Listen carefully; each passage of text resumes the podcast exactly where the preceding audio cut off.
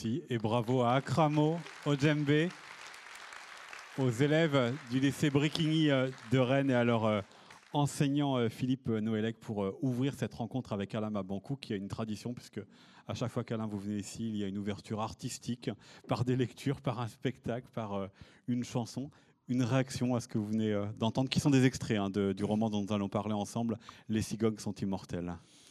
Merci. Je pense que ça, ça montre euh, l'universalité de la littérature. Et pour moi, de voir euh, des lycéens s'emparer du texte, c'est comme si j'avais confié un bébé. J'ai dit gardez-le, adoptez-le, faites ce que vous en pouvez. Je ne pouvais pas m'imaginer que quelque chose qui a été euh, construit parfois dans la solitude des souvenirs de son enfance pouvait avoir des répercussions aussi euh, euh, extraordinaires. Donc, ce sont de, des jeunes qui montrent que la littérature nous concerne, que toute histoire fait partie intégrante de l'histoire de l'humanité et donc, je remercie euh, ces élèves d'avoir pris le temps de plonger dans Les cigognes sont immortelles et aussi leurs professeurs. Je vois la somme du travail qui a été abattu parce que ces élèves déclamaient avec une aisance devant quand même une foule adulte. Hein, c'est pas donné, euh, c'est de, de, faire un tel spectacle. Et aussi remercier le travail dans l'ombre du plus congolais des Français. Hein. Il est là, il n'aime pas trop qu'on le cite, euh, Francis Le Hérissé, un jeune homme de 83 ans que j'ai connu, avec qui on a beaucoup de, de complicité intellectuelle, il a créé notamment une bibliothèque au Congo que nous étions allés euh, inaugurer. Donc je remercie. Et il m'a fait l'honneur d'être euh, le président d'honneur euh, de son association qui s'appelle Ubuntu dans cette philosophie africaine qui prêche l'humanisme, qui prêche vraiment le rapprochement, philosophie qui était très proche de Nelson Mandela. Et je suis très fier, évidemment, de, de, de, de, participer comme euh, président d'honneur à cette association, puisque ça rentre dans le message que j'ai toujours voulu prêcher, le rapprochement des peuples, la tolérance, la mise en place d'une culture euh, populaire, vulgaire dans le sens euh, toujours de vulgus, c'est-à-dire de la population. Et ça, c'est très bien, ça se passe ici. Lui, c'est un René et il habite à, à Rennes. Et quand je viens ici, au fond, j'ai l'impression de venir dans une petite parcelle du Congo. C'est à cause de Francis euh, Hérissé et désormais de cette association Ubuntu dont je vous demande de faire quelques recherches pour savoir. J'espère qu'il a apporté une petite documentation qu'il balancera quelque part pour que tout le monde aille avec l'esprit d'Ubuntu, c'est-à-dire l'esprit de la tolérance, de la sagesse, de la parole, de la démocratie même. Merci. Merci à, à lui. Alors rentrons à notre tour dans votre Congo euh, à la Mabankou, puisque c'est aussi pour cela que nous sommes euh, réunis. Euh, un pays dans lequel vous êtes né, dans la ville de, Pointe-Noire, hein, la, grande ville du Sud, qu'après de nombreuses années, vous, êtes, vous avez retrouvé ce que vous aviez raconté dans un livre intitulé Lumière de Pointe-Noire. Et puis, de quelques depuis quelques années, vous racontez cette ville telle que vous l'aviez connue à l'époque enfant et puis euh, adolescent, cela en inventant euh, des personnages qui vous sont euh, plus ou moins proches. Mhm. Ce fut notamment le cas avec Petit Piment qui a donné son nom à un livre, Un orphelin de 13 ans contemporain de la révolution euh, socialiste du Congo. Ce fut aussi euh, Demain j'aurai 20 ans, dans lequel le petit Michel, âgé ici d'une dizaine d'années, découvrait la vie chez sa mère euh, Pauline et son père Roger lorsque celui-ci venait le voir, hein, puisqu'il avait plusieurs femmes. Et cela à l'époque où le Congo découvrait l'indépendance sous la, la, présidence du nom que vous avez entendu citer tout à l'heure de Marien Ngouabi. Ces personnages on les retrouve dans votre nouveau roman Les cigognes sont immortelles, roman dans lequel eh bien, le président Marien Ungabi est assassiné. C'était le 18 mars 1977. Et vous avez fait le choix de raconter les trois jours suivants avec beaucoup d'allers-retours pour raconter avant ce que c'était que de vivre euh, dans ce pays sous le régime de Marien Ngouabi. Et vous racontez aussi comment l'assassinat à Brazzaville est petit à petit arrivé, a eu des conséquences jusqu'à Pointe-Noire, jusqu'à la famille de Michel, jusqu'au quartier dans lequel il a vécu et comment euh, tout cela a été influencé par cette euh, situation au sommet du pouvoir.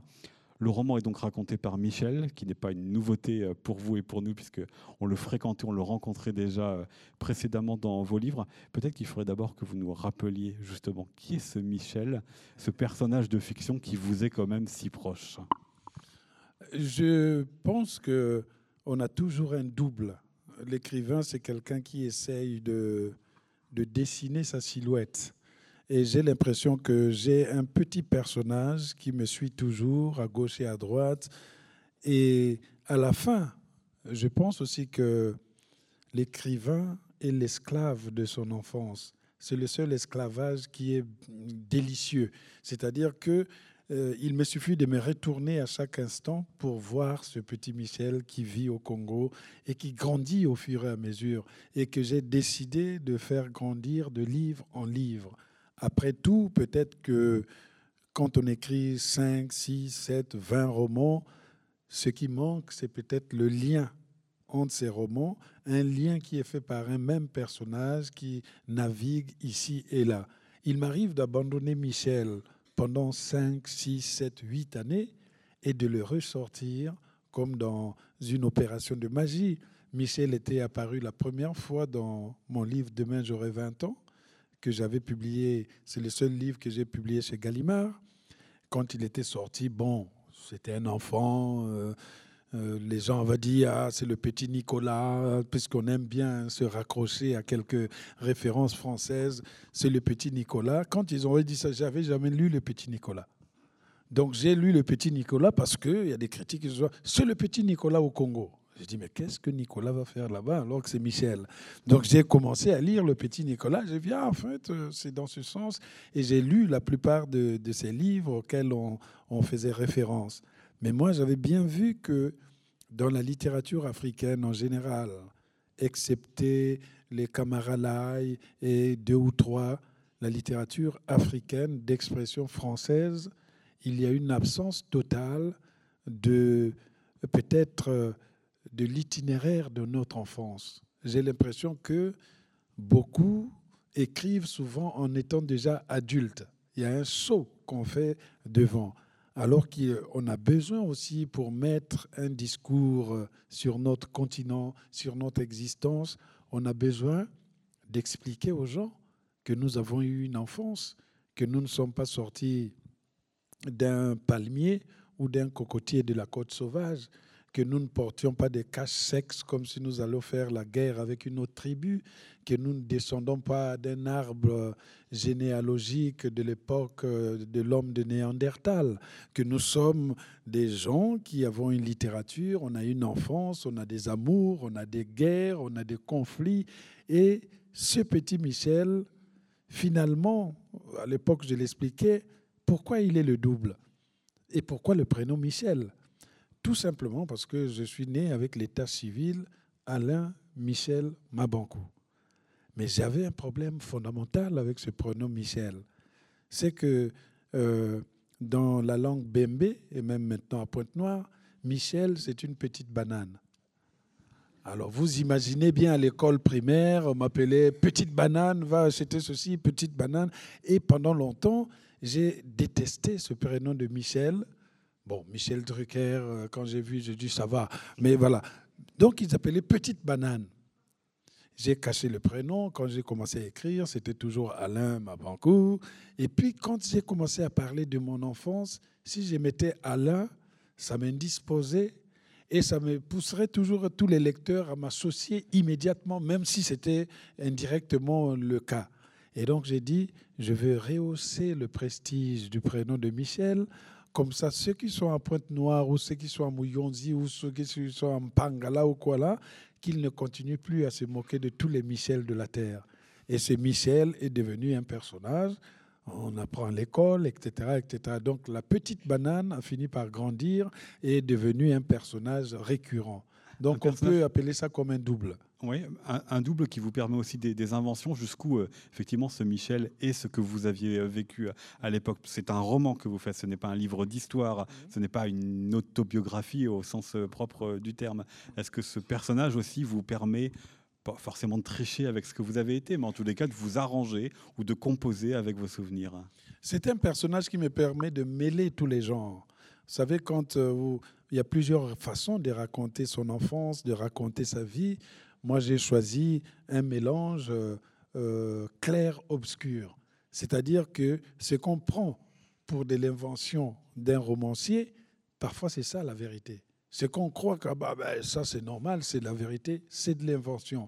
Mais je pense qu'à l'intérieur des cigognes sont immortelles, il y a une charge très très présente de ma propre existence je vais dire que le même âge, les événements historiques, les personnages, les individus, les noms des, voisins, tout est actuel, tout est dans une véracité. Et puis, l'écrivain intervient pour mettre en scène le récit.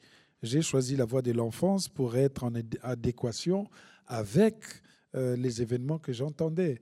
Le rythme, le rythme de la narration, les mots sont écrits en français, mais le flot, la façon de tanguer de la phrase, c'est les phrases un peu tortueuses de ma culture congolaise. C'est-à-dire que c'est un roman qui est écrit avec un accent congolais. Et donc ça, c'est peut-être aussi la, plus, euh, la partie la plus visible de cette autobiographie. Ça, ça c'est chanté en congolais.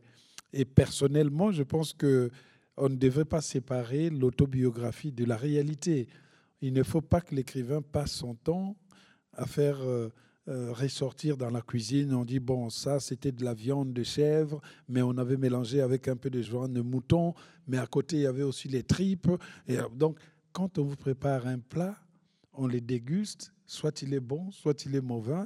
Même s'il est mauvais, on essaie quand même de manger parce que l'appétit, parfois, dépasse le jugement hein, de ce que nous avons. Donc, tout est mélangé c'est aussi ça le roman, le mélange de la fiction avec la réalité. Et l'histoire, c'est simplement un rythme qui se passe euh, en arrière-plan. On reviendra sur le, déjeuner parce que c'est important. On mange beaucoup dans votre livre, mais puisque voilà, vous parlez de fiction et, de réalité, est-ce que c'était déjà pas ça votre Congo à l'époque, en tout cas tel que vous le racontez pour Michel, qui se fait une représentation du monde parce qu'il comprend, parce qu'il entend? C'est un pays qui se pense attaqué de toutes parts, attaqué par les méchants capitalistes, attaqué ou menacé par les aérois qui sont prêts à, franchir la frontière et en plus sont super entraînés parce qu'ils ont vu le film le jour le plus long, donc euh, ça leur, ça leur suffit à, en faire des, super soldats, qu'il y avait donc déjà à cette époque-là, dans la compréhension du monde, ce mélange de réalité et de fiction. Ah oui, il y avait ce mélange de réalité et de fiction, et on pensait toujours que les enfants africains n'étaient pas avertis des grands problèmes. Les enfants, c'est des gens qui font semblant de jouer à côté des parents. Ils touchent leur jouet, mais l'oreille est bien prêtée. Et puis quand les parents disparaissent, les enfants se réunissent pour jouer le rôle. Moi, j'ai joué, joué le rôle de mon oncle. Je prends euh, des décisions du parti politique. L'oncle, c'est dans les extraits qu'on a entendus tout à l'heure, tonton René qui vient après l'assassinat du président, qui vient déjeuner, c'est toute une, grande partie de votre roman, et qui annonce les, drames connus dans la famille. Ah oui, qui annonce les drames. Donc j'ai toujours pensé que euh, cette enfance qui est, qui est la mienne était incarnée par les jeux que nous faisons. Quand en 1977, il y a un assassinat au Congo-Brazzaville, les enfants voient bien que les choses ont changé. Pourquoi il y a tant de militaires qui passent dans la rue? Pourquoi la mère ne va plus vendre ses bananes au marché? Pourquoi il y a une grande discussion à l'intérieur de la maison? Une discussion que j'ai reconstituée avec des gens qui arrivent, euh, la cravate, euh, la, cravate un peu des guingois, euh, le dos un peu fourbu, ils commencent à parler de tout et au fur et à mesure, ce qui était un drame lointain va se rapprocher de, de, la, famille, de la famille. Et pour moi, non seulement dans ce livre, je voulais tracer ce portrait de, du Congo, mais je me suis rendu compte qu'en traçant le portrait du Congo, je traçais aussi le portrait des autres mondes, puisque eh ben, on a entendu les Ceausescu qui sont là, il y a même les Kim Il-sung, il, il, y a, toute la politique euh, française qui défile aussi à l'intérieur. Parce qu'effectivement, il y a tous les, les grands chefs d'État qui viennent, qui se congratulent. Alors, c'est le président de la Chine, de la Corée du Nord, de la Roumanie euh, de l'époque, puisqu'évidemment, on est un régime soviétique.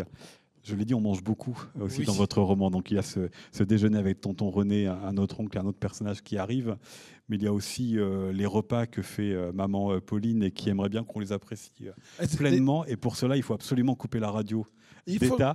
Dites-nous quelle est l'importance de cette, de cette radio qui montre quand même comment est-ce que votre famille n'était pas forcément une grande fan du régime en place parce que votre père ça l'énervait les informations qu'il entendait sur cette radio. Il préférait euh, la voix de l'Amérique pour connaître ce qui se passe chez lui. On avait une vieille radio, une radio Grundig. Vous savez, les radios Grundig, c'est normalement consistant et ça dure. Et c'est moi qui étais chargé d'aller acheter les, piles. Et donc, euh, euh, après l'assassinat du président, on n'a plus eu des émissions à la radio. C'était la musique soviétique du matin jusqu'au soir. Et mon père, il s'asseyait au pied de l'arbre pour attendre que la radio puisse dire qu'est-ce qui ne va pas.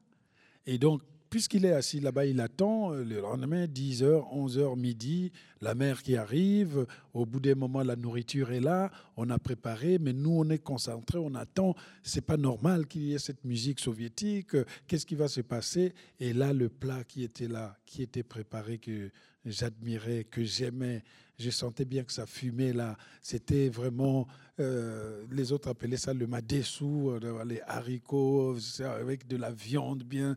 Il y avait cette couleur euh, qui me, me, faisait déjà des plans dans la comète au dernier moment. Mais il y a un personnage qu'on oublie là, c'est le chien. Le chien qui s'appelle chien méchant, mais en lingala, c'est Mabé. Le chien que Michel a fait acheter à ses parents. Voilà, que le petit Michel a fait acheter à ses parents. Donc le chien, il traîne toujours aux alentours. Et quand, dans le roman, Maman Pauline comprend que vous ne, vous ne faites qu'écouter la radio, ça l'énerve, elle, a donné l'ultimatum. Je vous dis, venez manger. Nous, on continue à attendre que la voix de la révolution congolaise nous dise pourquoi, qu'est-ce qui se passe. Deuxièmement, venez manger. À la troisième, troisième fois, quand Papa Roger, Michel s'est retourné, c'est la mère qui avait arrivé avec la marmite remplie de nourriture. Eh bien, Michel était content. Il dit, en plus, on vient nous servir juste au pied de l'arbre. Mais non, quand elle est venue, elle a déversé la nourriture par terre. Et il y avait le chien qui traînait là, qui regarde, il ne comprenait plus les humains, qu'est-ce qui se passait. Et à ce moment, euh, la mère qui dit au chien, bois ma baie, mange-moi ça. Ah ben, le chien, il est là, il ne comprend pas. Le chien regarde d'abord la mère, la mère dit, vas-y. Et le chien regarde vers nous et nous, on fait non. Donc, il y avait une certaine. Euh, voilà. Au bout d'un moment, bon, euh, le chien, comme dans une bande dessinée, hein, il tourne vers nous, euh, vers la mère, mange. Il tourne vers la ne mange pas. Et le chien perplexe. Donc, il tourne, il regarde. Au bout d'un moment, il écoute plutôt le conseil d'aller manger. Et il avance à pas fêter en regardant quand même. faut pas trop qu'il remis la queue, sinon on va dire il est content.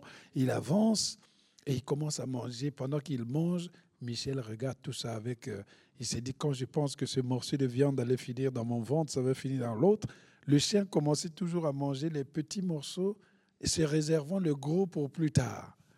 Et au bout d'un moment, pendant qu'il veut attaquer les gros morceaux, c'est là que la radio crache et on entend enfin la voix de quelqu'un parler à la voix de la révolution congolaise qui fait un grand discours dans le sens euh, le président Marien Gwabi a été assassiné à 14h30 par l'impérialisme et ses valets locaux. Quand les chiens entendent ça, les oreilles se dressent, ils regardent la radio et s'enfuient. vous savez, euh, les animaux ont un sens. Le chien s'est enfui et le petit se demande est-ce que le chien là, peut-être qu'il connaît ce qui il sait ce qui s'est passé, il a flairé, le chien a toujours sept sens, etc., etc.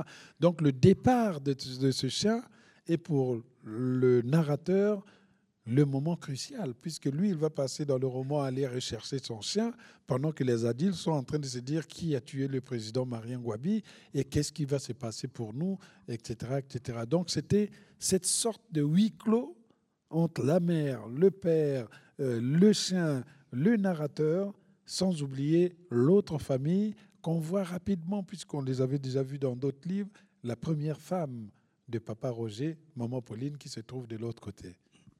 Et alors, quand euh, il s'agit effectivement de se demander où est le chien ou d'aller le chercher lorsqu'il y a euh, le couvre-feu, et ça va rejoindre la question que je vous posais sur euh, la réalité et la fiction, qu'est-ce que Michel se fait comme histoire? Il s'invente toutes sortes d'explications. C'était ça, vous, à l'époque C'est ça, Michel, en 1977, quand il a une dizaine d'années, ne cessant de se faire des histoires pour soit essayer de donner un sens à ce qui se passe, soit essayer d'anticiper les dangers, puisqu'il sait que c'est le couvre-feu, qu'il ne faut pas sortir.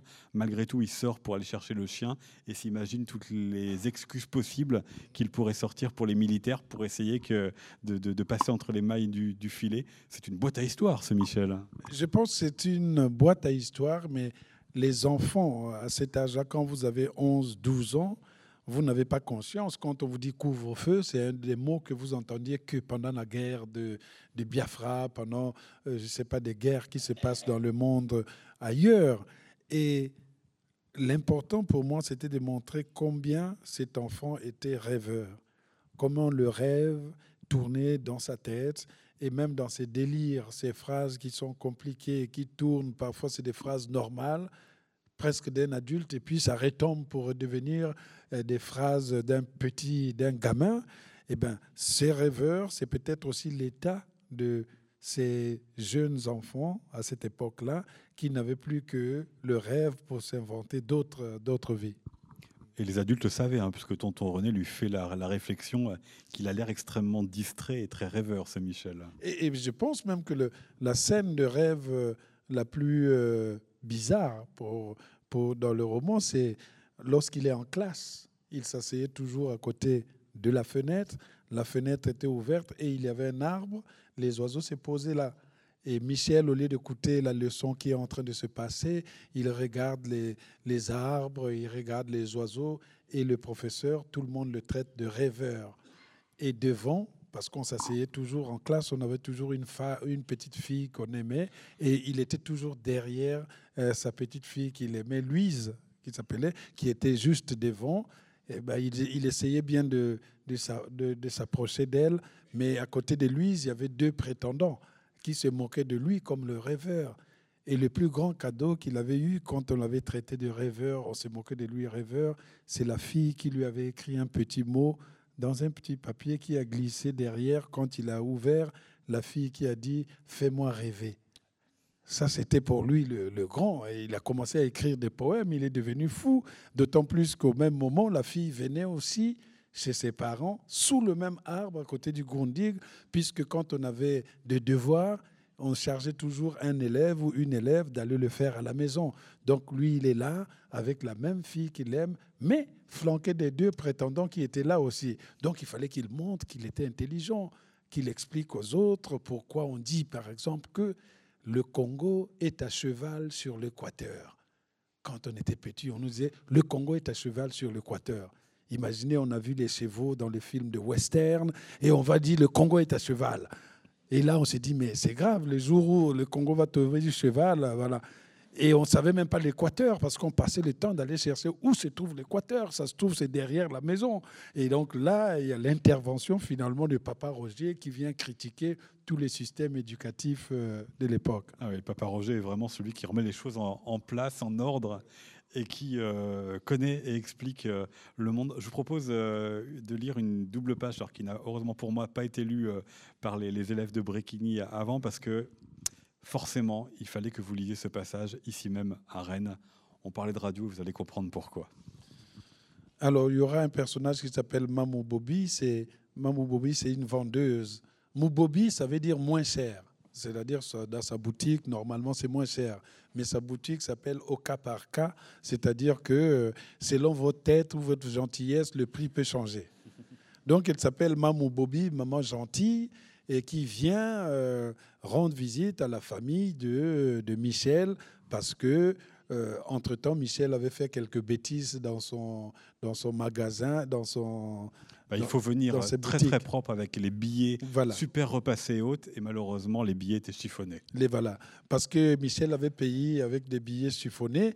Donc Michel croit que quand Mamou Bobby vient rendre visite à la maison, c'est pour se plaindre au sujet de ses billets.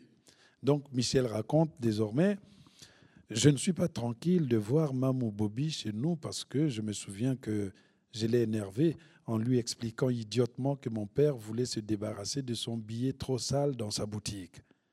Elle n'a donc pas attendu un jour de plus pour régler ce problème. Elle se rapproche du manguier, le front fermé. Par respect, Papa Roger éteint la radio qui était branchée sur la voie de la révolution congolaise. De toute façon, il voulait déjà l'éteindre parce qu'on ne parlait toujours pas du capitaine Kimboalankaya, alors qu'on nous informait que des gens ont déposé des explosifs dans une station d'essence en France.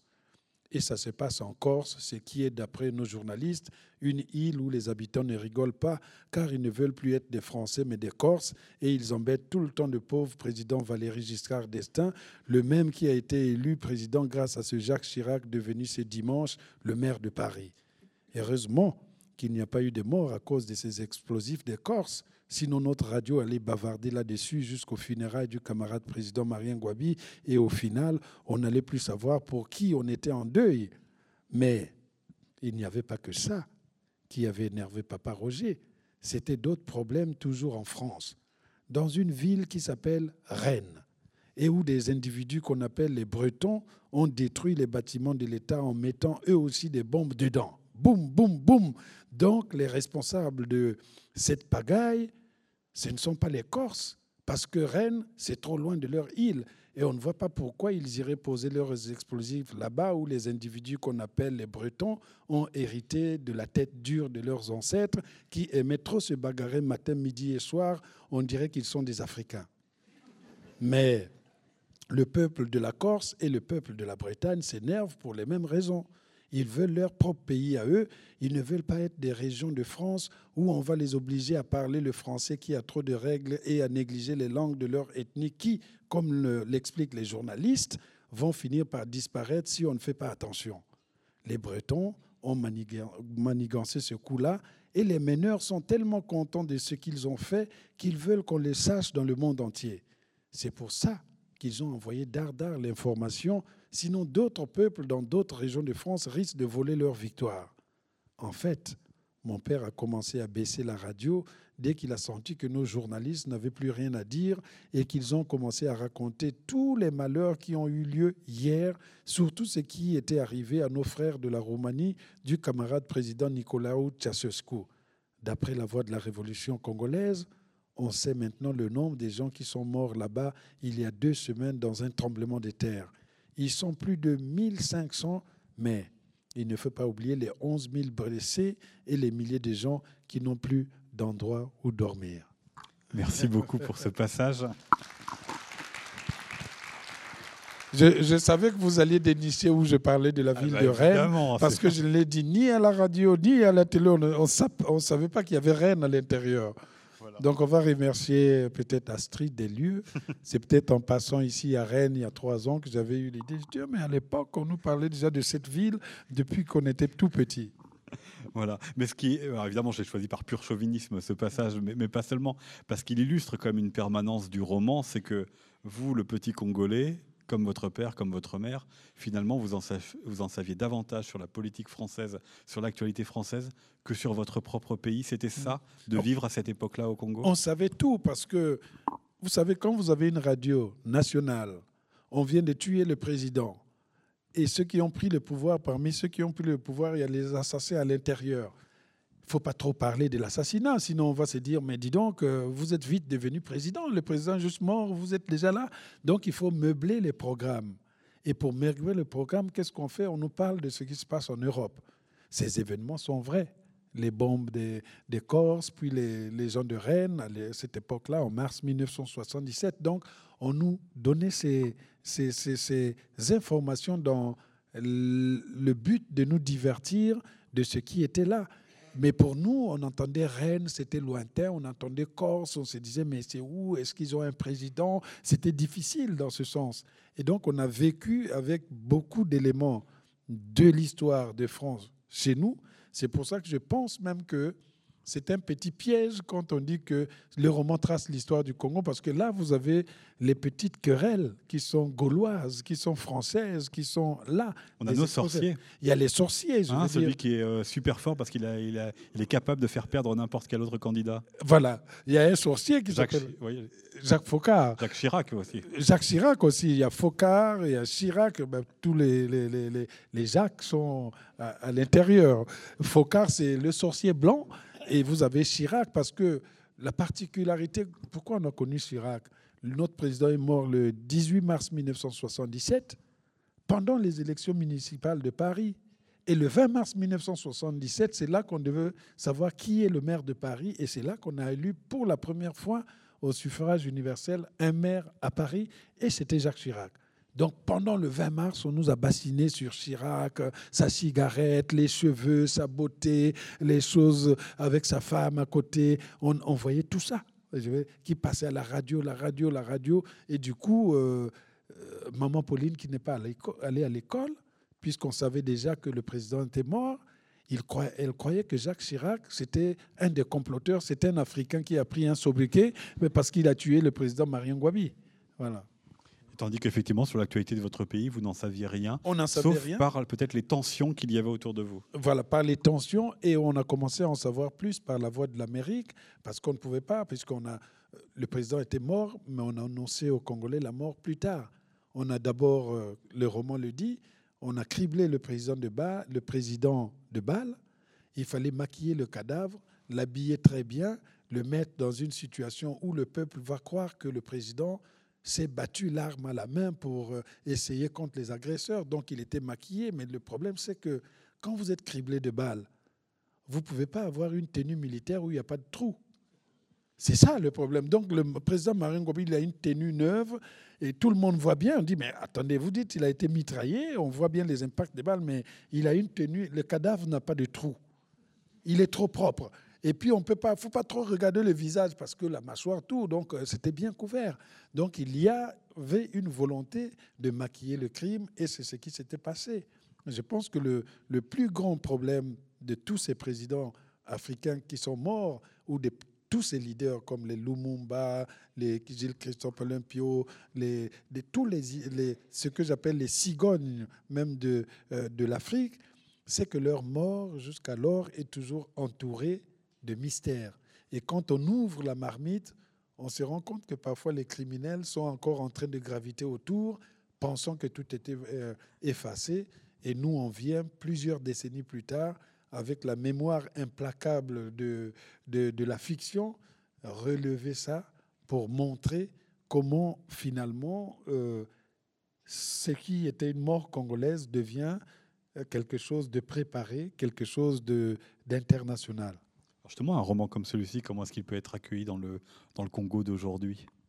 Non, mais curieusement, on, m'attaque sur des raisons qui ne sont pas euh, à l'intérieur du, roman. On m'attaque dans le sens que oui, euh, vous parlez mal du pays, euh, c'est pas normal, mais parlons de l'assassinat là.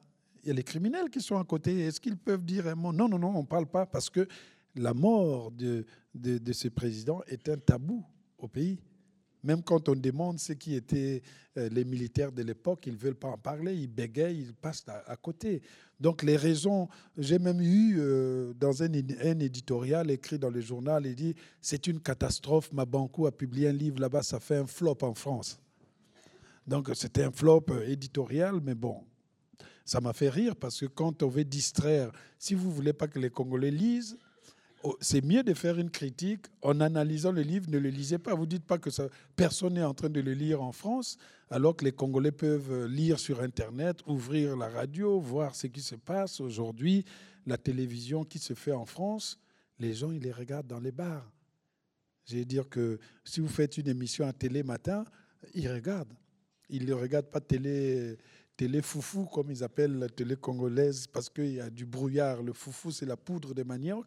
La télé Congo, euh, ben, on ne voit pas très clair. Hein. Il y a toujours. Euh, on a d'abord appelé télé brouillard, puis maintenant télé foufou. Voilà, donc euh, je pense que la, la réception pour le, le peuple est intéressante, puisqu'ils veulent regarder un peu cette histoire et aussi l'ouverture au monde. ça dérange plutôt la classe qui est là parce que finalement, si euh, le romancier s'empare de l'histoire pour la vulgariser, ça veut dire que le roi devient nu. Et la nudité d'un roi en public le rend vulnérable. C'est peut-être la peur que le croquis qui est là puisse déranger, mais l'écrivain, ce n'est pas quelqu'un qui écrit en faisant à saute-mouton. Hein. Là, je parle pas, sinon je vais déranger un tel, là, je parle pas. Non, quand l'inspiration arrive, elle prend les sinuosités de son imaginaire. Et moi, je pense même que si ça tout saute, c'est qu'à ce moment-là, j'ai mis le, le doigt là où ça fait mal et qu'il faut peut-être même que j'accélère avec une autre arme, parce que vous parlez de l'aspect euh, vulgariser l'histoire, il y a le rire aussi. Est-ce que c'est un roman, selon vous, dans lequel vous vous moquez? Vous vous moquez peut-être du petit Michel tel qu'il était à l'époque, mais vous vous moquez aussi du pouvoir euh, de l'époque. Et là, peut-être qu'il va falloir que l'on explique, que vous expliquiez le titre que vous avez choisi, Les cigognes sont immortelles, puisque vous racontez les relations avec les autres présidents. Certes, il y a Tonton Pompidou, mais il y a quand même un peu la moitié des dictateurs de la planète. Et si on vous comprend bien, ça se passe super bien. Tout le monde n'arrête pas de sauter congratuler de se faire des. À chaque fois qu'on fait un voyage, c'est euh, véritablement révolutionnaire. Est-ce que là, c'est voilà, vous êtes aussi passé par le rire pour vous moquer de cela et donc déstabiliser aussi? Mais moi, j'ai toujours écrit euh, avec de l'ironie parce que moi, en tant que lecteur, ce qui m'intéresse, c'est de lire un livre dans lequel je m'éclate, que j'ai ri, que j'ai, à la fin que je m'interroge, mais je suis en train de rire, mais en fait, c'est une histoire euh, profonde, c'est une tragédie. Et nous, à l'époque, on était des pionniers de la révolution congolaise. C'est-à-dire que à l'école primaire, au lycée, on avait des tenues, on avait des foulards euh, rouges, euh, la tenue kaki qu'on avait, qu'on portait, on récitait euh, l'idéologie communiste, on adorait tout ce qui était Staline, tout ce qui était Ceausescu, maréchal Tito.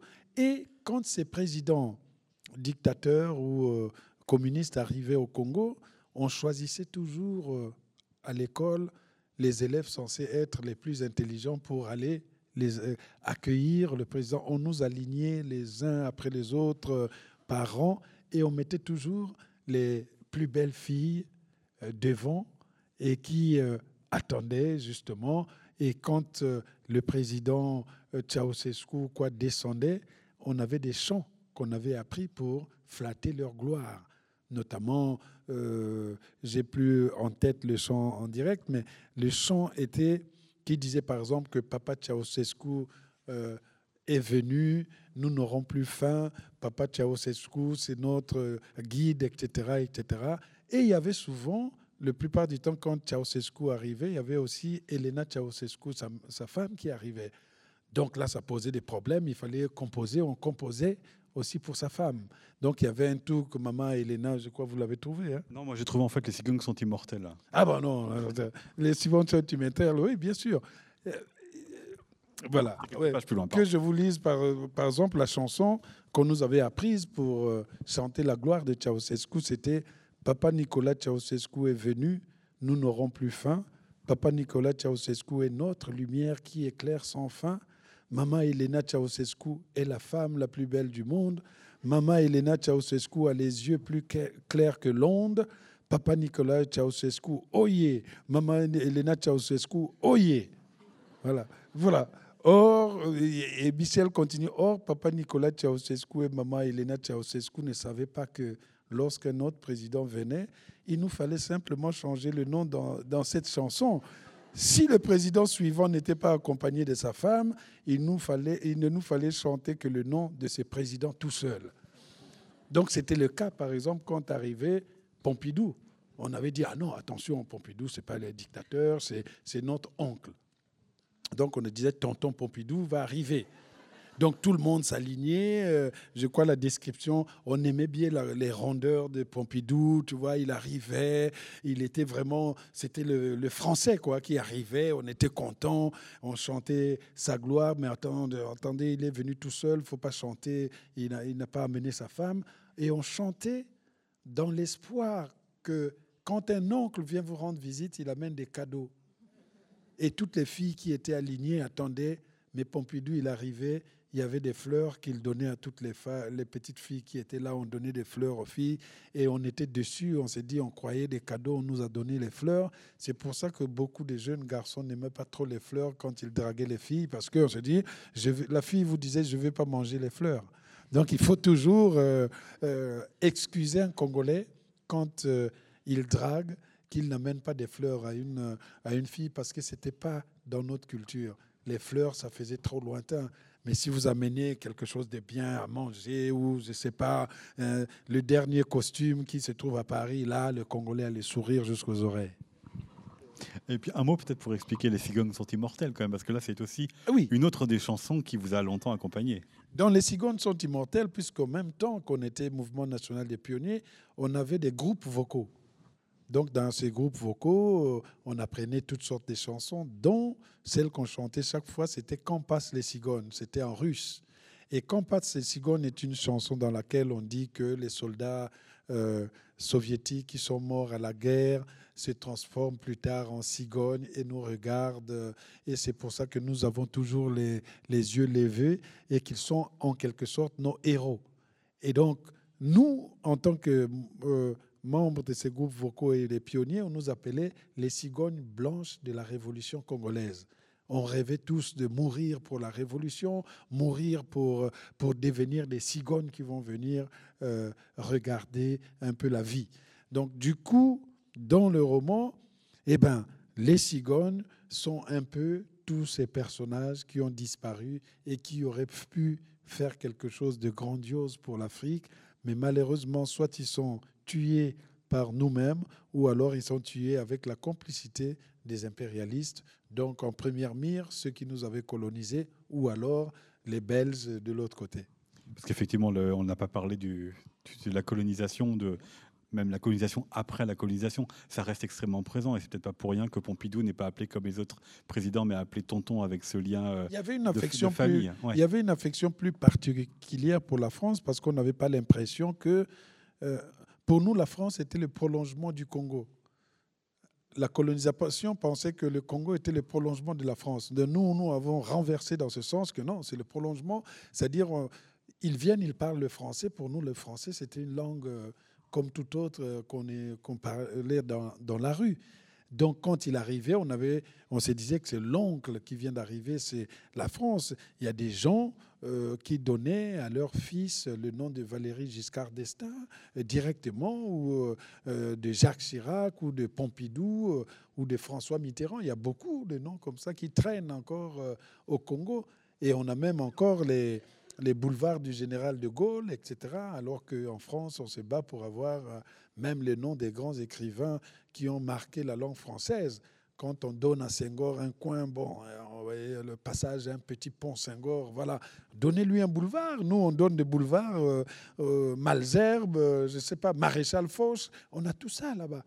Et quand les gouvernements changent, mais personne ne veut l'enlever parce que c'est toujours historique. La case le, là où vit l'ambassadeur de France au Congo, ça s'appelle la case de Gaulle. C'est pas pour rien que c'est la case de Gaulle, parce que pendant l'occupation, c'est là que le général de Gaulle était venu faire les plans pour lancer, pour riposter de l'autre côté. Malheureusement, on parle toujours en Europe de l'appel du 18 juin à Londres, alors que Brazzaville était plus important. Le général de Gaulle, il est là. La France est occupée et la capitale de la France devient Brazzaville. Mais on veut nous parler d'une capitale euh, où euh, il est dans une radio, il parle, alors que de l'autre côté à Brazzaville, on nous a menés pour aller faire la guerre. Voilà. Bon, il faut expliquer ça à Zemmour, il comprendra. Hein. Je vous laisse le faire. Hein. Je reviens sur ce que vous disiez, euh, Alain Mabankou, sur la manière dont on a vêtu le, le président après l'assassinat pour lui donner une apparence. Je trouvais que c'était un thème extrêmement présent dans tout ce livre, le thème de l'apparence. Ça rejoint euh, les billets qu'il faut, qu'il faut présenter de manière la plus propre possible. Ce sont les questions que se pose euh, Michel sur Tonton René, pourquoi, et puis les deux hommes qui l'accompagnent, pourquoi sont-ils aussi propres? Certainement pour ne pas salir les fauteuils de l'avion. C'est aussi la question du visage qu'il va présenter après euh, la mort du président. Il n'arrive pas intimement à ressentir la douleur, mais il faut quand même qu'il la montre. Est-ce que vous diriez que c'est un, roman sur euh, l'apparence et donc le mensonge qui permet de la construire? Je pense que tout le roman est fondé sur l'apparence et le mensonge. Euh, c'est toute euh, l'épisode de la fin. Je veux dire que euh, c'est peut-être le seul livre, quand je l'écrivais, je savais à peu près comment il allait se terminer et je savais que la fin serait très polémique, ouvrirait tellement de pistes. C'est pour ça que c'est Michel qui devait conclure en quelque sorte la fin. Et la fin, c'est comment le mensonge peut sauver une famille. Est-ce qu'il faut dire la vérité? C'est peut-être la question du roman.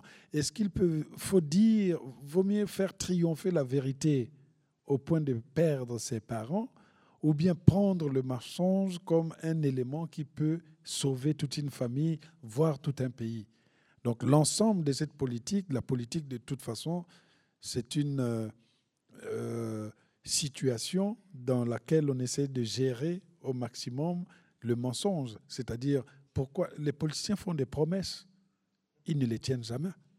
Et tout le monde sait qu'ils nous mentent quand ils vont venir, ils vont dire, oh, vous allez voir, euh, Rennes va devenir la capitale de ceci, euh, euh, Montpellier va faire ceci, c'est là. Après, ils s'installent au pouvoir. Oui, mais il faut me donner le temps. J'ai encore une, période, une période d'installation. Je ne suis là que depuis 90 jours. Et puis, après, je suis là que depuis 180 jours. Ça fait que je suis à mi-mandat. mon prédécesseur, il a fait 14 ans, il n'a pas réglé ça. moi, il me faut un deuxième mandat. Et vous lui donnez les deux mandats, il n'y a rien. Mais le peuple est comme ça. Un autre va revenir sur le même thème, il reprend. C'est le, le, mensonge en quelque sorte. La politique, c'est la gestion élégante du mensonge. On essaie de gérer ça de façon que ça passe. Le peuple est conscient qu'on est en train de mentir. Et le peuple va choisir celui qui ment, qui ment bien. C'est-à-dire, voilà, il y a un menteur qui ment mal et il y a un menteur qui m'a dit oh, ce mensonge, là, je le prends. C'est une compétence voilà. parmi d'autres à valoriser. Voilà. Celui qui ment bien, c'est celui qui gagne les élections. Ceux qui perdent, c'est ceux qui ont mal menti. Regardez, voilà. Prenez l'exemple des grands hommes politiques qui auraient pu changer le visage de la France. Ils ne sont jamais devenus présidents. Jacques Delors, Raymond Barre, parce que c'est des gens qui disaient la vérité telle qu'elle. Jacques Delors, lui, voulait qu'on dise, bon, il n'y aura pas des élections, tu es trop intelligent, va devenir président. Mais sauf qu'il y a des élections. Il s'est rétracté. Il a préféré garder cela. Eh ben, je mets aussi euh, Michel Rocard à l'intérieur, quoique Rocard, euh, c'était un autre camp. Les grands personnages, parce que c'est des gens qui sont traversés par euh, une certaine honnêteté intellectuelle. Il dit, je vais mentir, mais on va m'attraper, je ne vais pas entacher ou bien tacher ma postérité. Donc ils disent, Raymond Barre, il disait, je le dis direct, Raymond Barre était mon prof à l'Université de Paris-Dauphine. Il dit directement, je vais être président, mais je vais augmenter les impôts parce qu'on ne va pas sortir. Mais qui va voter Le peuple va dire, mais regardez, celui-là, il ne sait même pas mentir, on ne te vote pas. Donc on veut celui qui va arriver.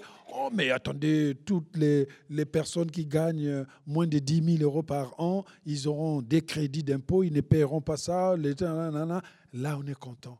Parce que la politique, c'est aussi cela. Sauf que euh, dans, dans les États de dictature bananière ou des États, les régimes bananiers, ben, on n'est jamais comme, on, impose quelque chose. Il dit si vous votez pas de toute façon, vous êtes foutus, on va vous tuer tous. C'est la terreur. On prend le mensonge rajouté à la terreur égale dictature bananière. Et c'est ce qui se passe en général dans cette situation. Donc, le petit Michel aussi, il est comme un politicien à la fin du livre, il est confronté à la situation, est-ce qu'il faut faire triompher la vérité qui blesse ou bien essayer de mentir pour sauver la même Parce que c'est comme un peu plus important, entre guillemets, que ce que vous dites sur les présidents. C'est que là, c'est la destruction de sa famille qui est en jeu. Oui, mais la destruction de la famille, est-ce qu'on peut accepter de se couper la jambe juste pour sauver la vérité? C'est ça la question. Qui va accepter aujourd'hui de se dire, écoutez, euh, dévouez-vous, on va vous couper la jambe, mais c'est quand même pour sauver toute la vérité qui est là. Dieu, écoutez, il n'y a pas quelqu'un d'autre qui peut se dévouer. On, on donne toujours à l'autre la responsabilité. Et moi-même, j'étais peut-être parfois surpris par la sagacité euh, de Michel à ce moment-là. Comment il avait fait pour s'en sortir dans une situation où, quand j'écrivais le roman, je dis il ne va pas s'en sortir, mais il s'est démêlé pour s'en sortir. Puis une dernière question avant euh, vos propres questions. Les cigognes sont immortelles, c'est une chanson qui a un refrain dans votre livre, parce qu'on la retrouve régulièrement. Il y a un autre refrain qui est cette phrase que j'aimerais que vous nous expliquiez, que vous nous euh, commentiez. Michel exagère toujours et il est parfois impoli sans le savoir. Et on la trouve au moins une dizaine ou une quinzaine de fois, cette phrase dans ce livre. Pourquoi est-elle aussi importante Non, ça c'est la phrase musicale qui me revenait lorsque j'écrivais. Quand il ne veut pas expliquer ou décrire des choses qui sont euh, impudiques, euh, pornographiques. Euh, il, dit toujours, il se passe des choses que je ne veux pas décrire ici, sinon on va dire que moi, Michel, j'exagère toujours et que je suis impoli sans le savoir. Mais il explique quand même. C'est ça le, le paradoxe, c'est-à-dire qu'il prend les gants, c'est congolais, c'est-à-dire le Congolais va venir, vous êtes en train de boire, il dit, bon, je ne suis pas là pour dire euh, ce qui s'est passé avec sa femme, hein, mais je l'ai quand même vu avec un homme passer de l'autre côté. Le Congolais, il est comme ça, il dit, enfin, moi, je n'ai rien dit, hein, moi, euh, vous savez comment je suis, ce qui se passe là-bas, euh, on est des voisins, ça ne me concerne pas, ne me demandez rien. Mais hier, j'ai quand même vu un monsieur, voilà. Et Michel, il est congolais. C'est pour ça que je disais que le roman, il est tel quel, mais il a euh, un habillage congolais. Quand il est là, il dit bon, c'est passe des choses ici que je ne peux pas raconter, sinon on va dire que moi, Michel, j'exagère toujours et que je suis impoli sans le savoir. Et là, ben, il va expliquer, euh, par exemple, les filles évadées, il explique, euh, les choses que se font les gens, il explique. C'est une manière congolaise de dénoncer sans pour autant se dire j'ai rien dénoncé, mais j'ai pris les précautions de dire ben, vous étiez averti. Pas par de culpabilité, alors. Voilà, ça permet un peu euh, euh, de faire ce que les Français de l'époque des Georgina Dufoy, je ne sais pas ce qu'ils pensent là, je suis, je suis responsable, mais pas coupable. Voilà. Donc Michel est responsable, mais il n'est pas coupable. Il est responsable de la narration qu'il a faite, il est responsable de ce qu'il a campé à l'intérieur, mais il n'est pas coupable de tout ce qui s'est passé parce qu'il a tout fait, le pauvre, ce qu'il voulait, c'est tout simplement retrouver peut-être son petit chien qui a disparu, retourner à l'école parce qu'il ne rêve que d'une chose, cette fois-ci, avoir son brevet d'études pour enfin rentrer au lycée Karl Marx et une fois faire son baccalauréat et peut-être un jour avoir la chance d'aller à l'étranger pour faire ses études, mais je ne suis pas encore arrivé jusqu'à ouais, Mais vous le racontez déjà dans un précédent livre. Voilà. à l'étranger, à la Mabankou. Merci beaucoup. Je vous propose de poursuivre avec euh, vos questions. Merci.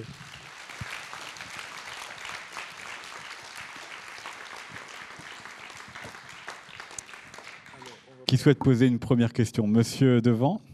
Ah, il y a un micro. Au troisième rang.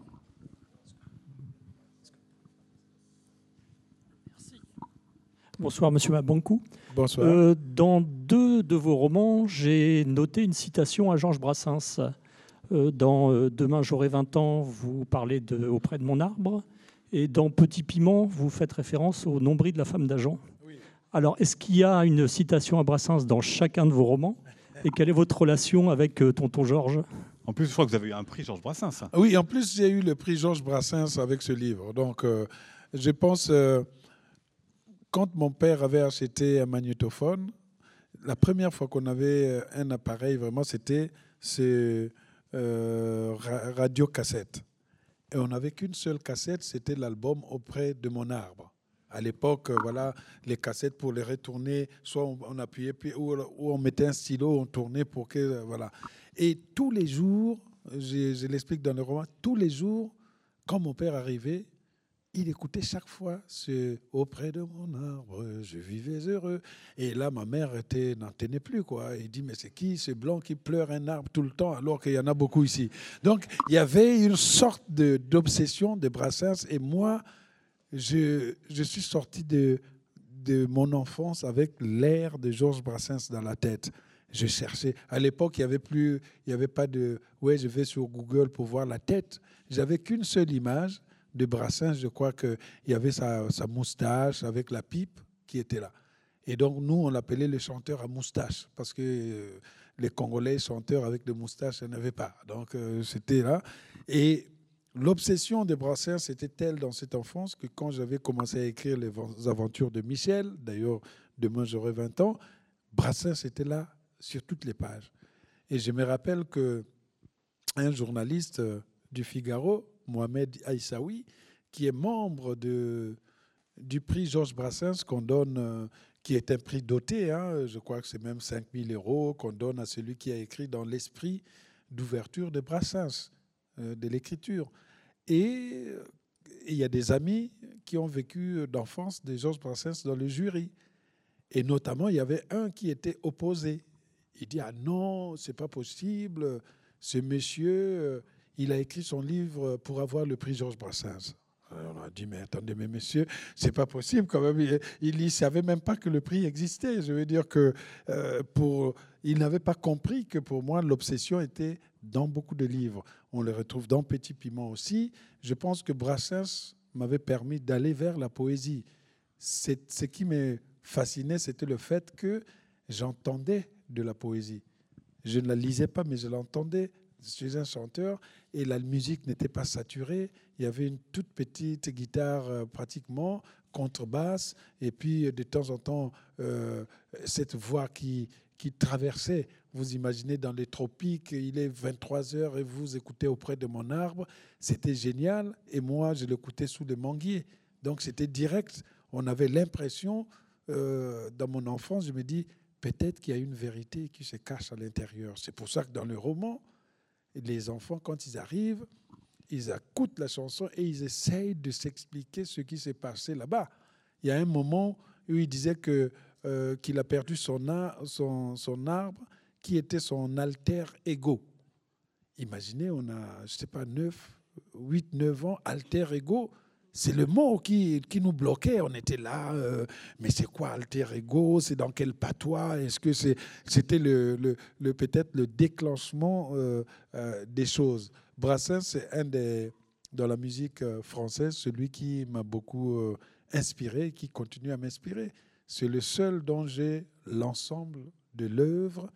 À l'époque, quand on avait sorti ce coffret avec des enregistrements ratés. C'est-à-dire qu'il est allé à studio, il veut chanter, mais ça ne marchait pas, il rigolait, tout. Ça coûtait très cher. Hein. Je, crois que euh, je l'ai acheté peut-être il y a, a, peut-être 12, euh, 15 ans.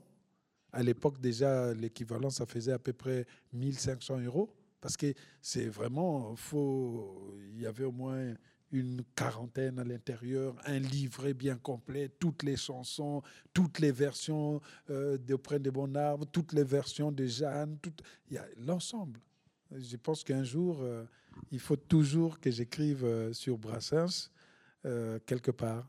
Mais peut-être c'est lui aussi indirectement qui m'a entraîné vers cette sorte de, cigogne aussi. Parce que c'est d'abord un poète avant d'être un artiste qui jouait. Une autre question?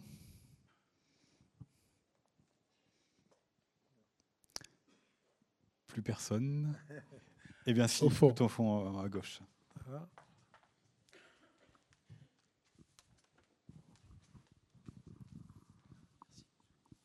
Ah, bonsoir. Bonsoir. Euh, moi, j'avais une question par rapport à la langue, par rapport au français. Oui. Donc, euh, le français, c'était la langue pour l'Afrique de la colonisation. Euh, en même temps, je sais que c'est un héritage fort pour certains écrivains. Je crois que Katab Yassine disait que c'était le plus bel héritage de la France en Afrique. Mhm. Mais il y a d'autres auteurs qui disent l'inverse. Euh, bon, le Rwanda, c'était l'anglais, mais c'est la même logique. Et qui euh, refusent l'anglais pour écrire dans leur langue locale. Donc, euh, je voulais savoir votre position par rapport à, à, la langue au français. Quoi. Bon, ma position est simple. C'est que la langue française, c'est la langue qui m'a permis de lire la littérature, même étrangère. C'est-à-dire quand on était chez nous, en lisant Le vieil homme et la mer, on croyait que c'était écrit en français, mais en réalité, c'était une traduction. Quand vous avez 14-15 euh, ans, vous ne, vous arrêtez pas de traduire de l'anglais, vous ne savez même pas, vous allez directement au chapitre pour lire. Donc le, français, c'est la langue de la littérature pour moi, c'est la langue de l'ouverture au monde et mes langues africaines viennent s'insérer à côté pour donner à ce que je crée un imaginaire qui est de chez moi. Je n'ai jamais vu la langue française comme euh, une contradiction. Je veux dire que la bataille que certains livrent euh, du côté du Maghreb, par exemple, avec la langue française, parce qu'il y a un grand combat contre, en face, la langue arabe, qui est une langue littéraire, qui est une langue qui a sa littérature. Mais moi qui viens d'un Congo, Brazzaville, dans laquelle les langues que je parle, Monokutuba et les autres, les, les Lingala, le Bembe, euh, le Lari et autres, on n'a pas une grande littérature écrite. Il existe des littératures, mais elles sont orales. Pour nous, qu'est-ce qu'il fallait faire? C'est prendre cette oralité pour venir l'insérer à l'intérieur de la, de la langue française. Et puis j'ai constaté aussi que la langue française euh, a plusieurs variétés. On peut, c'est comme une guitare. Vous avez six cordes. Depuis la nuit des temps, tout le monde joue, mais chacun trouve son rythme. Donc, quand on veut définir la langue française dans son sens propre, figé, ce n'est pas ça la langue française. La langue française, il y a une liberté. Je n'ai pas de problème avec elle. Elle n'a pas de problème avec moi. Mais elle accepte que je lui fasse faire euh, toutes sortes de gymnastiques, ce qui est très important pour un, écrivain. Donc, tous ces conflits sur la langue ne m'ont jamais fasciné. Parce que, à la fin, que vous soyez écrivain en français, en anglais, en espagnol, en, en, kikuyu ou quoi, la question sera toujours est-ce que vous savez faire passer votre imaginaire et votre émotion? La langue pour l'écrivain devient un instrument. Si on m'a donné le piano, est-ce que je vais dire je ne prends pas le piano parce que je suis africain, donnez-moi le balafon Si je ne sais jouer que le piano, je joue le piano et je dois apprendre le balafon et peut-être qu'un jour, quand je vais mélanger les sonorités du piano à celles du balafon, je vais créer ma propre langue. Donc, euh, en somme, pour euh, conclure dans ce sens, il ne faut surtout pas qu'on confonde souvent la langue française et la francophonie. Ah, voilà. Moi, je suis contre la francophonie institutionnelle la raison pour laquelle vous avez refusé l'offre de d'Emmanuel Macron. Voilà, je ne suis pas contre la langue française, puisque ça fait 16 ans que euh, j'enseigne la littérature française et la littérature euh, africaine en français aux États-Unis. Tout au plus, ça fait 20 ans que j'écris des livres en français. Mais tout le monde sait bien que quand vous lisez les auteurs, chacun a sa langue. Il y en a qui choisissent le côté classique, il y en a qui choisissent le côté trash, il y en a, voilà, la langue de, je ne sais pas, de euh, prénom d'André Gide, c'est pas la langue de Louis Ferdinand Céline. Et pourtant, les deux sont français et écrivent en français.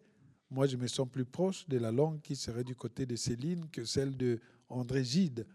Donc, ces débats sur la langue cachent souvent des choses dangereuses parce que c'est des quêtes d'hégémonie, des peut-être même d'extrémisme linguistique. Il ne faut pas être extrême dans la langue, il faut donner une démocratie à la langue, et la langue française est l'une des langues dans laquelle la démocratie peut être garantie si tant est qu'on ne la laisse pas aux mains des dictateurs.